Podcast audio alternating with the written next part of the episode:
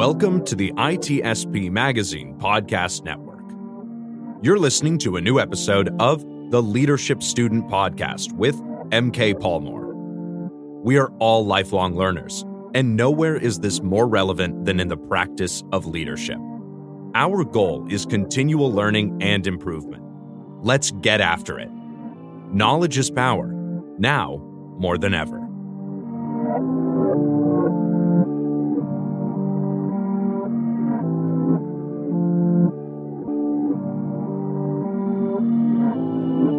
Folks, this is MK Palmore. Welcome back to the Leadership Student Podcast. Today in a virtual studio, I have Grayson James, uh, who is a former CEO uh, and current author, uh, author of a book called Full, Con- Full Contact Performance The International Art of Organizational Collaboration. Uh, Grayson is a, again, former CEO, uh, certainly someone who's practiced in the discipline of leadership. So we want to, as we do here on the Leadership Student Podcast, dive right into the subject of leadership hear a little bit about uh, Grayson's story, but really get into the nuts and bolts of uh, how he operates in the leadership realm and discipline and the art of leadership, and hear a little bit about his story. So, Grayson, welcome to the virtual studio. Glad to have you here. Thanks, MK. Good to be with you. Awesome. So, let me give the, the, the title of that book again, because I screwed it up Full Contact Performance The Internal Art of Organizational Collaboration. Uh, interesting title. Let's dive right in. How'd you pick the title and the subject matter? Well, uh, the the title give you a little bit of background. Um, for the past forty years or so, I've been studying, and uh, for most of that time, also teaching the martial art of Aikido. And uh, in Aikido, Aikido is not considered a full contact martial art in the classical sense. Full contact is a term in martial arts that refers to a type of sparring or, or a competition or training where you really go at it. You don't pull your punches. You, your strikes are true and strong, and you usually have protective gear on. And but even if even if you're uh, wearing protective gear when you're training with full contact, you can get hurt. But you also learn a lot. That's where you really learn a lot about yourself and your preparedness, the assumptions you're making about yourself, the assumptions you may be making about your opponent, your circumstantial awareness, your weak spots, your strengths. So it's a really fertile place for learning a lot. And when I think of good uh, leadership and collaboration, similar images come to mind. People are straight with each other. They don't pull back. I'm not saying they go after each other and attack each other, but they uh, they find a way to learn how to uh, be honest with each other and respectful at the same time and stay engaged. So that is the full contact part of the story. The internal art part of the story, uh, the internal art of organizational collaboration, really um, recognizes that when we're working with other people in whatever context it is, whether uh, you're you're my leader, I'm your leader, whatever it might be, or we're colleagues working on a project together, or we we are thrust together because we have to to get something important done in the organization. The real power, the real game lies in how am I bringing myself to this encounter? And that's a little bit counterintuitive because we often, especially with collaboration, we often assume that well, it's all about other people. If you're collaborating, you have to focus on those other people out there. And you do, but not exclusively. And in fact, the real leverage for making change and for transforming your collaborative performance and your leadership performance is what you're doing with yourself. How are you, what are you cultivating in yourself? What are your practices? What are the assumptions you're operating on right now? What's the context that you are part of and that you're helping to either reinforce or try to change. So that is the nod to the internal art. And I really consider leadership to be an internal art. So, Grayson, you're already singing my tune, uh, as it will. So, from the title to the theory that you just espoused, these are all things that um, uh, historically I have believed are part of the discipline of leadership. Uh, I always uh, liken uh, my reference to this as I call leadership a contact sport. In other words, uh, you have to understand that there is some um, there's some uh, you know level of, of, of grit that's involved in this when you're having honest conversations with people, a willingness to be open, vulnerable. Uh, you know, it's really challenging, I think, to approach it in that regard. So to hear you uh, talk about it the way that you just did really resonates with me, and I think will resonate with others. Um, you're touching on something that's important, a theme that I've brought up a couple of times in past conversations, and that is the idea of sort of knowing yourself and that this self-reflective nature that you have to bring into your uh, encounters with others. Pull the thread back on that for me a little bit, um, how you view it, how folks get to the point where they have that level of self-realization and kind of know who they are when they show up in uh, in these engagements. Yeah. Uh, well, let me start by telling a, a, a little story uh, about how I, I, really started to uh, orient myself in this direction. I was um, I've led a lot of workshops uh, with different companies and different cultures and countries around the world. And uh, one of the things that I've often do when I first start working with a group of leaders in these workshops, or just in uh, even if I'm not in workshops, if I'm just coaching a group, I ask them what works. What works, for instance, in organizational collaboration and leadership collaboration. And what got my attention first was that wherever I went, in whatever culture I was working in, most of the answers are really the same. And they're all good answers. Well, you need to be present, you need to be respectful, you need to um, listen well, you need to speak clearly, you need to have empathy. You know all of the things that that pretty much everyone would agree are important for good leadership collaboration. And then the uh, from there we and i write those down. Um, from there we go to examining very very closely a particular conversation that did not go well for each of the participants or an imagined conversation that they might have with somebody that is that they're having trouble with in the relationship so either one, it works. And, and I, I really guide them to look closely at that and to talk about what is their conversational strategy, what's the goal, what's the conversational strategy, how would they approach it, what would they say, and then what would happen. And what shows up there when people, these are accomplished, seasoned leaders, when they really look closely at their most challenging conversations, what they realize is that even though they just got done listing all of the things that work, they discovered that they're not actually doing all those things that work. They thought they were before they they stepped back and we really looked closely at what was going on. And then they realized, oh my God, I I've always thought that I was really good at this, like a great listener, or really encouraged dissenting views and respected differences and now I realize that the um, you know the from the conversational strategy I design to the way I actually open the conversation and engage with it is very often very different than I thought it was. So people think they're doing one thing when they're actually doing another, or they they're not at all aware of what they actually are doing.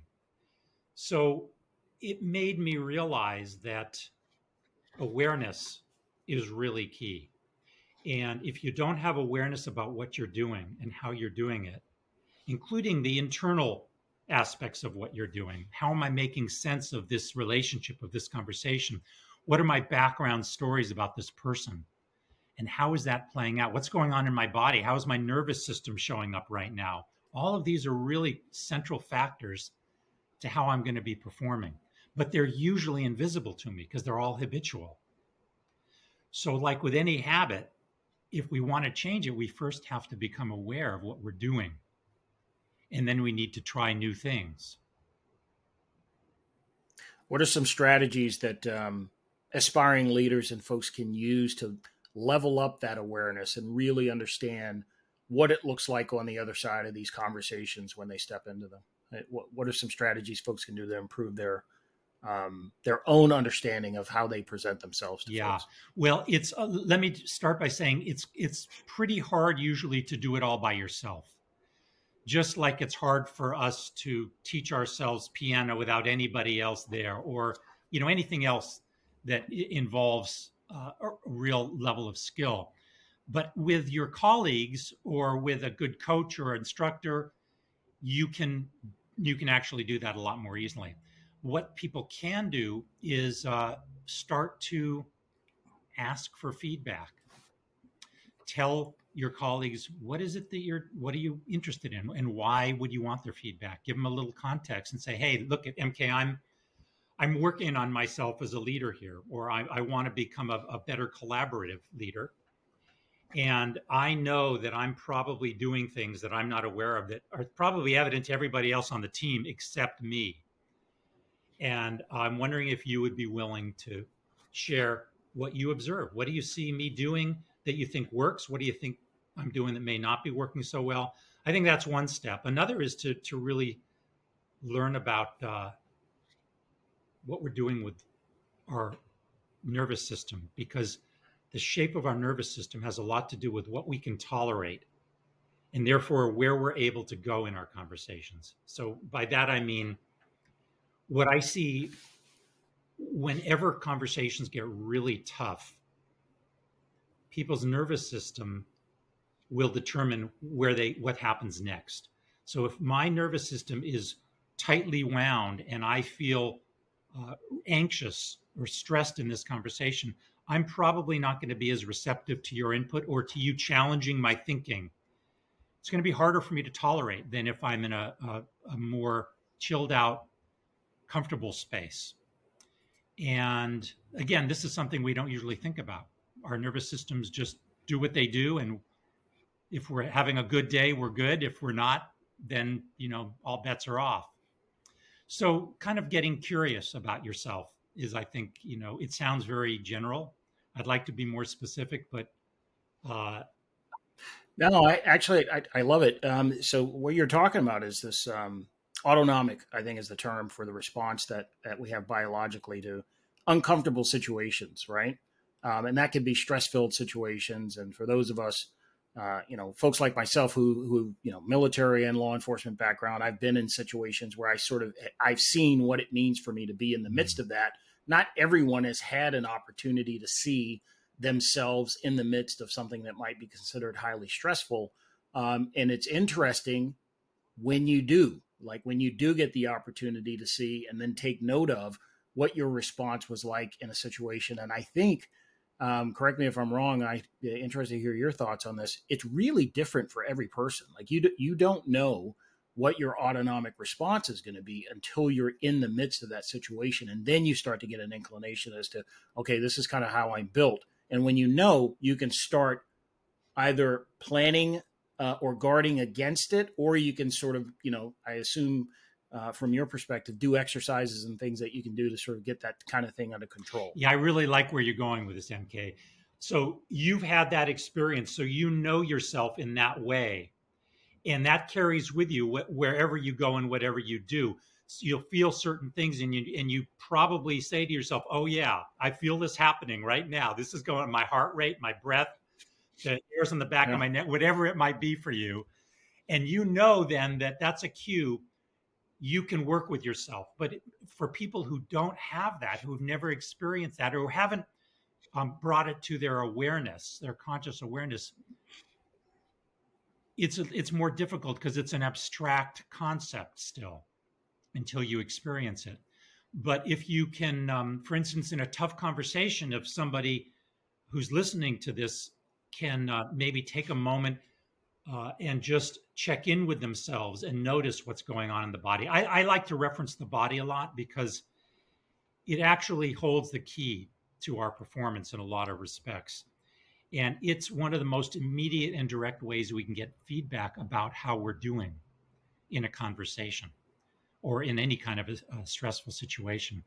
And by, for instance, deliberately slowing my breath I can actually immediately, very quickly start to change the shape of my autonomic nervous system and activate the relaxation response, and which is usually going um, the other side of this, the, the, the sympathetic side of the nervous system is usually what's triggered when we're under pressure and feeling anxious. And the other side, the uh, the parasympathetic side is the side that we want to activate there, and we can do that with relaxation exercises, deep breathing exercises, things like that. Also, we can say, "Hey guys, folks, uh, I just want to say that I'm feeling kind of anxious in this conversation right now. I may be the only one, but I may not be, and usually you're not. Usually, if one person's feeling it, other people are too." So that's a move that I really encourage my clients to start to make is these I call them meta moves where you go meta, you interrupt the flow and you take everybody's attention outside of the content of the conversation. So I'm doing this with you right now, MK. We're in this this conversation and I just say, MK, let's hit pause for a second and look back in on how we're doing together in this conversation. Here's what I'm experiencing in myself. I'm interested in what you're experiencing. It seems on a certain level like a, a really simple, almost childish thing to do. And yet, this kind of a move, this kind of meta move where you just stop the flow for a second, you hit pause, and you reflect, I have found to be one of the most transformative moves you can make with groups. And as teams start to be able to do this with each other, you, you see conversations really start to shift. And it's not complicated but it does take some some discipline and practice together to do it. Right.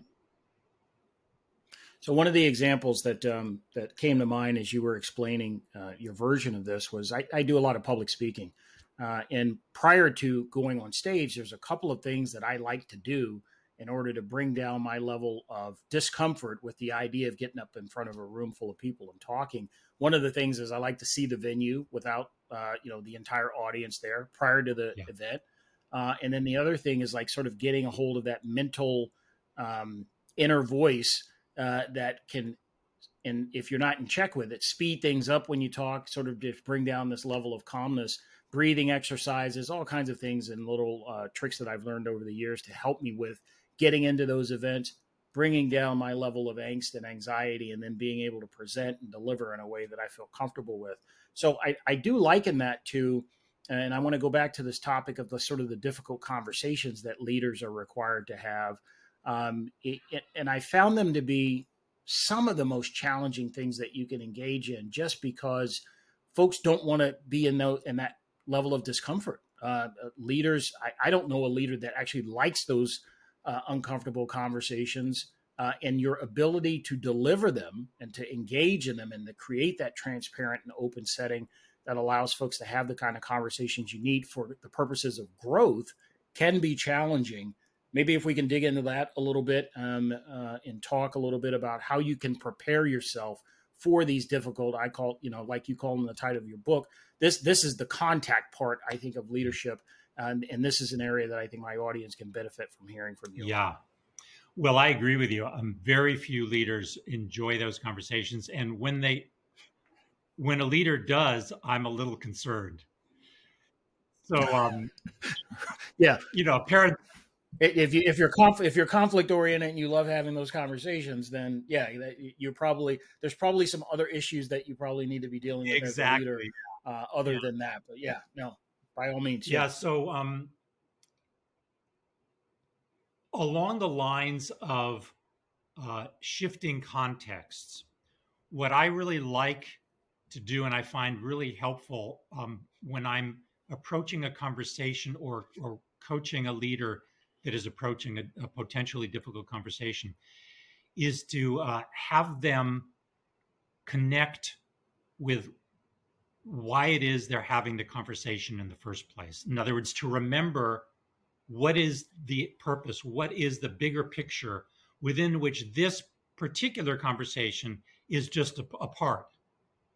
So, for instance, if I'm having a conversation, a potentially difficult conversation with a uh, somebody who works for me, and then maybe it's a feedback conversation, everybody's favorite, uh, one of the things that I'll do with myself first is I'll remember I'm actually doing this out of service.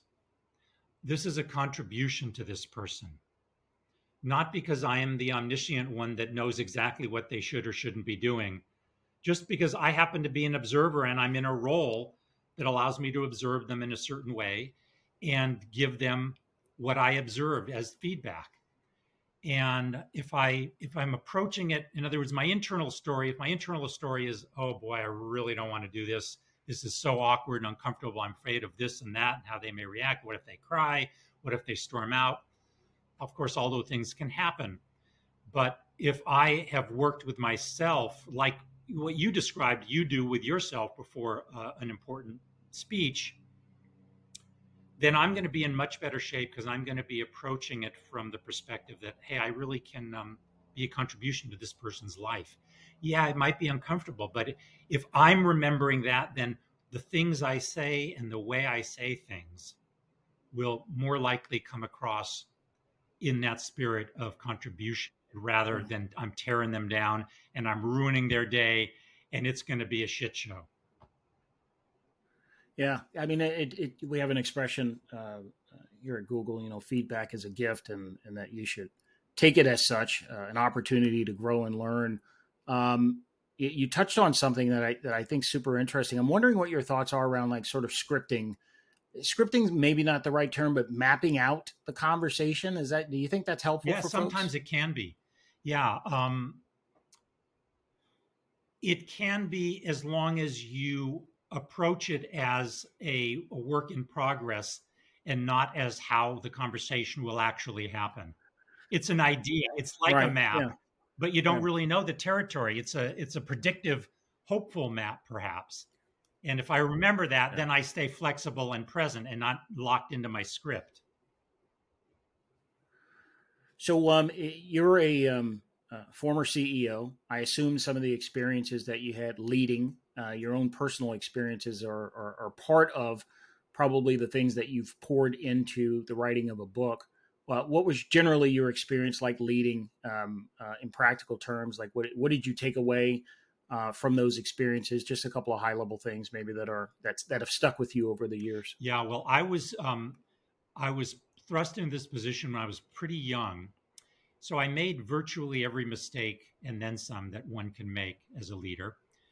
Uh, one of the, the big things that I learned that really fed right into my next career and to this book is I would uh, have monthly staff meetings with my. I we had six campuses around the Bay Area. Uh, uh, it was a secondary school system, private school system, and each campus in, in a different community. And I'd get all the campus directors together and for our, our, a day long uh, leadership meeting.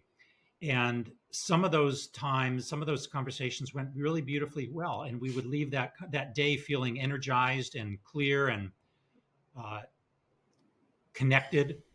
Other times, it was as if, why did we? What did we just spend the last eight hours doing together? And it took me a while to realize that it had something to do with me. In other words, I was looking everywhere else. I was thinking, I was analyzing all of my directors. I was thinking about right. the you know, the environment, the agenda, this and that. And then it started dawning on me wait a minute, maybe there's something that I'm doing or not doing that has something to do with how well these conversations go. And that kind of launched me after I left the school, that launched me in my career to becoming a mediator and facilitator and then a coach and a uh, consultant. So it was really the lesson that I'm where the action is. I don't mean that in, in a narcissistic way, but in a kind of a very practical way that I really have very little control over all of these other smart, creative, committed people, many of whom know much more about their area than I did. That was certainly true of my experience as a CEO. I was the least informed about what they were doing. But um, that's okay. It's okay for the leader to be uh, not the expert in all these areas. It's probably preferable as long as the leader recognizes that um, they are a, a big factor in what happens with their people and their organization. And if they're having recurring problems and challenges, then it's an opportunity to look inside yourself. And I know Google has a program that's called uh, Search Inside Yourself, actually. But um, that's where the action is. Yeah, we influence people all over the place, but if we're not doing it from a place of uh, as much self-awareness as we can muster at the time and we're all of course you know mostly blind but uh, even given that if we recognize it then we'll be a little less arrogant a little less formulaic and maybe a little more open to why does this person think this way? Or what, what might have that person behave that way in this meeting? Uh, as opposed to just uh, instantly jumping into a story about how screwed up this person is or how selfish or how blind they are. If I first focus that lens on myself, I think I'm going to do a lot better. So I, I just recently um, launched a formal uh, coaching business, but I've informally been coaching others for decades. And I'm curious from your perspective, what do you think it, it is that brings those of us who intend to coach, what is it that brings us to that place where we believe we can help others achieve that next level of potential development and success? Like, what was it for you that guided you to the point where you said, hey, you know what? I, I think I want to start helping people uh, in this regard. And then you go about doing well, it. I'm going to, I'm going to venture a guess that um, the, the motivation for me is similar to you, but here's my experience. I never set out to be a coach. I never intend, I didn't even think about it. I found myself while I was still CEO being asked by other leaders to come and work with their groups. And just from conversations we would have, it, it led to that. And I found, oh, wow, that's kind of interesting. I had no idea that I had anything to offer here, but people seem to be responding and then I would be asked, well, "Can you spend a little bit of time here? I'm not sure that I really, you know, understand what I'm trying to do here." And I just found myself, like you described yourself, you've been doing coaching for decades. I found myself coaching as well, and realizing a that that they seem to think I have something to offer, even if I didn't at first. And then B, right. boy, it's really satisfying. Uh, not having to have the answers and tell people what to do, but help them work with themselves and find the answers that really work for them. And that's how I see coaching.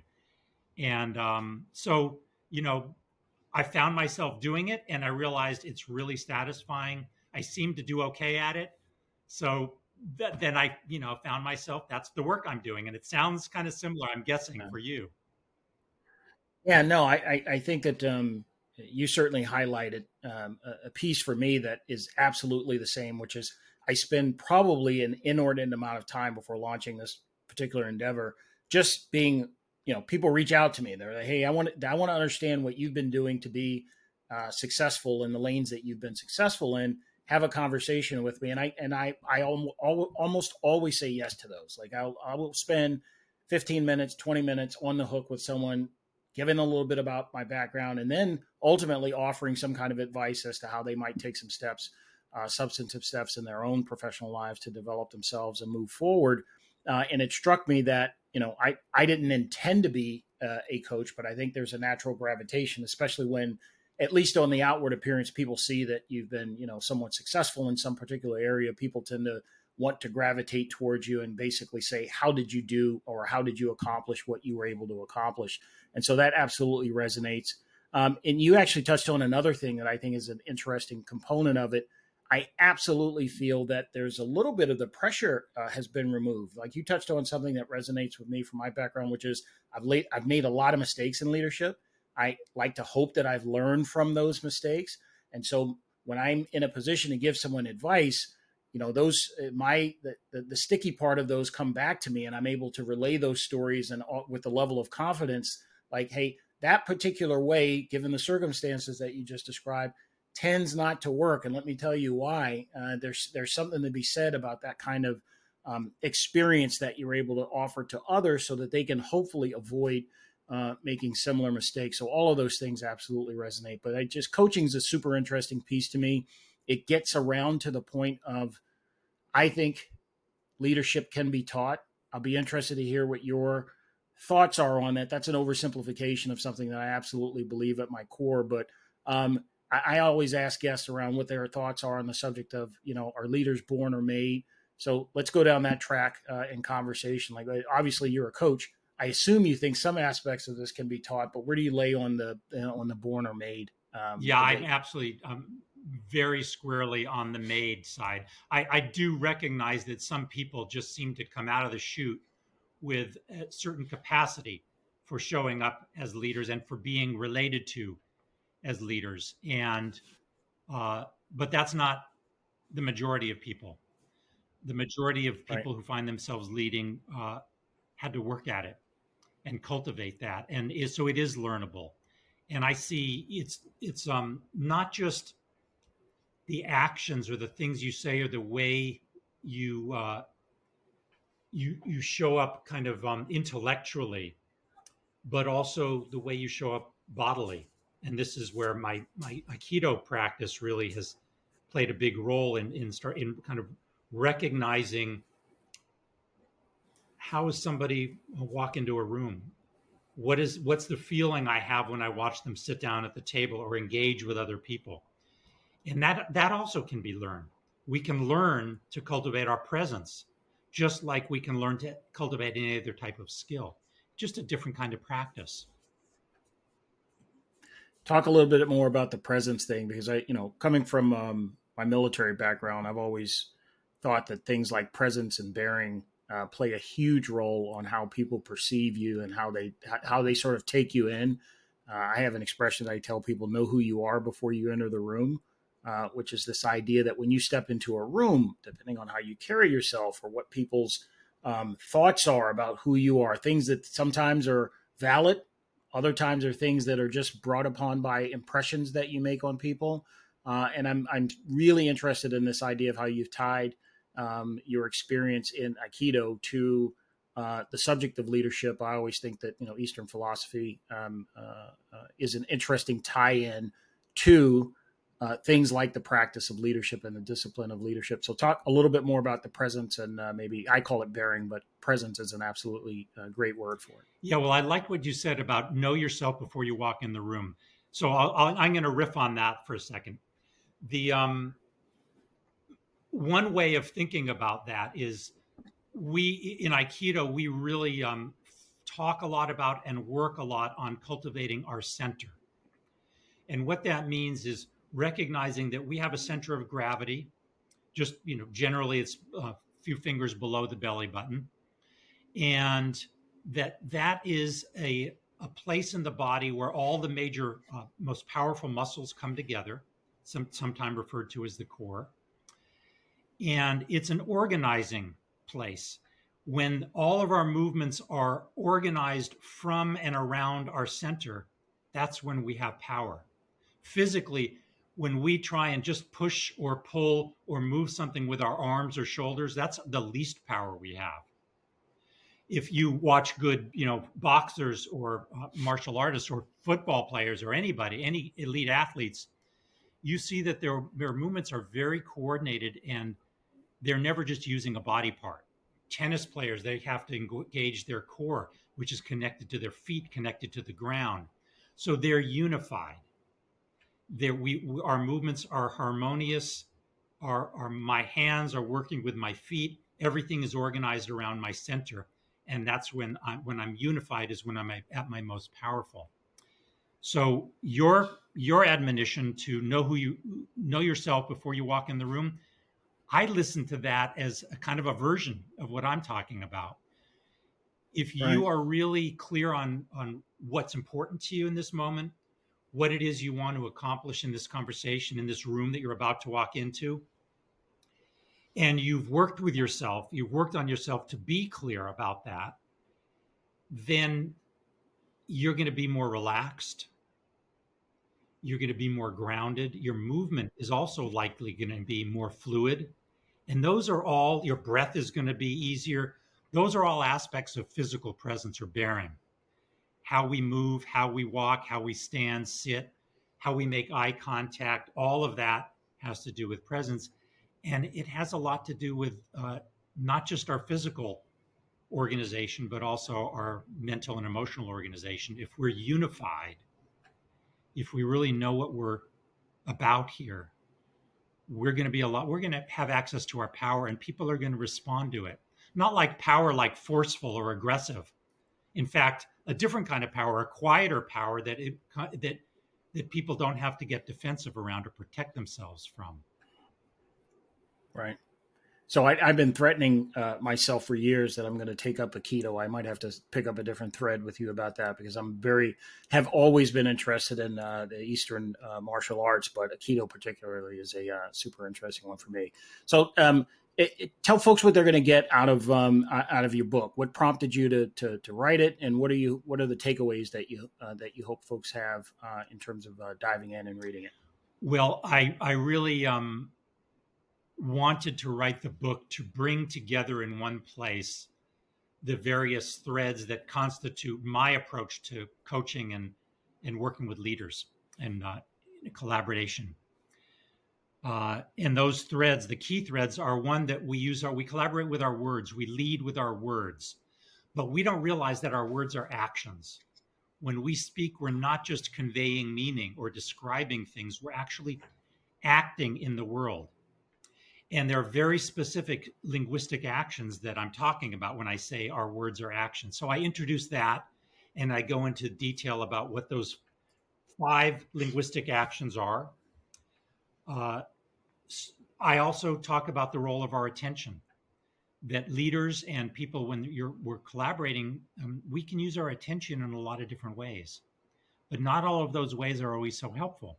We can learn how to use our attention, how to harness our attention, so that it really can help us perform better, both as individuals, but also as members of a team or a collaborative uh, group.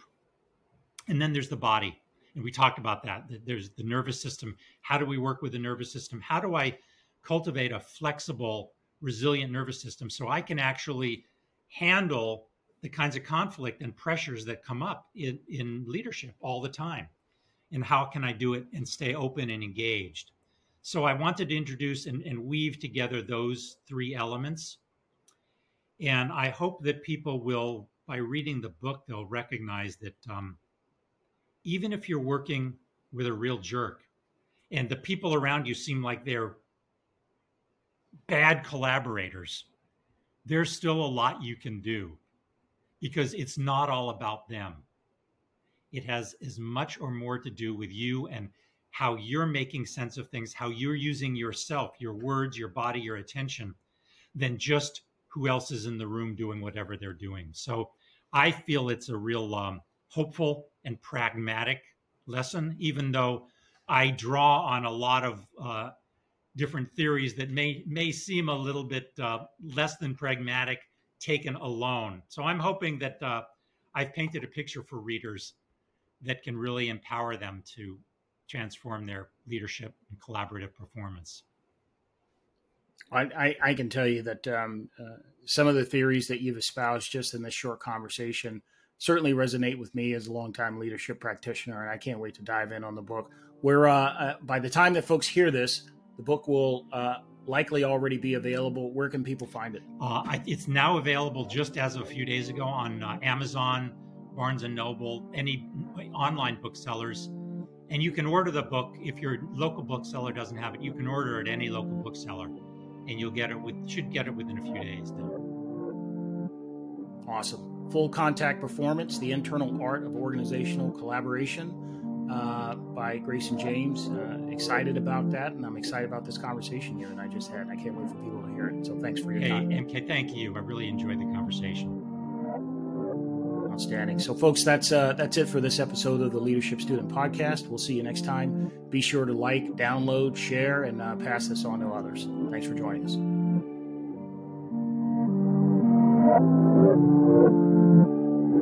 We hope you enjoyed this episode of the Leadership Student Podcast with MK Palmore, part of the ITSP Magazine Podcast Network.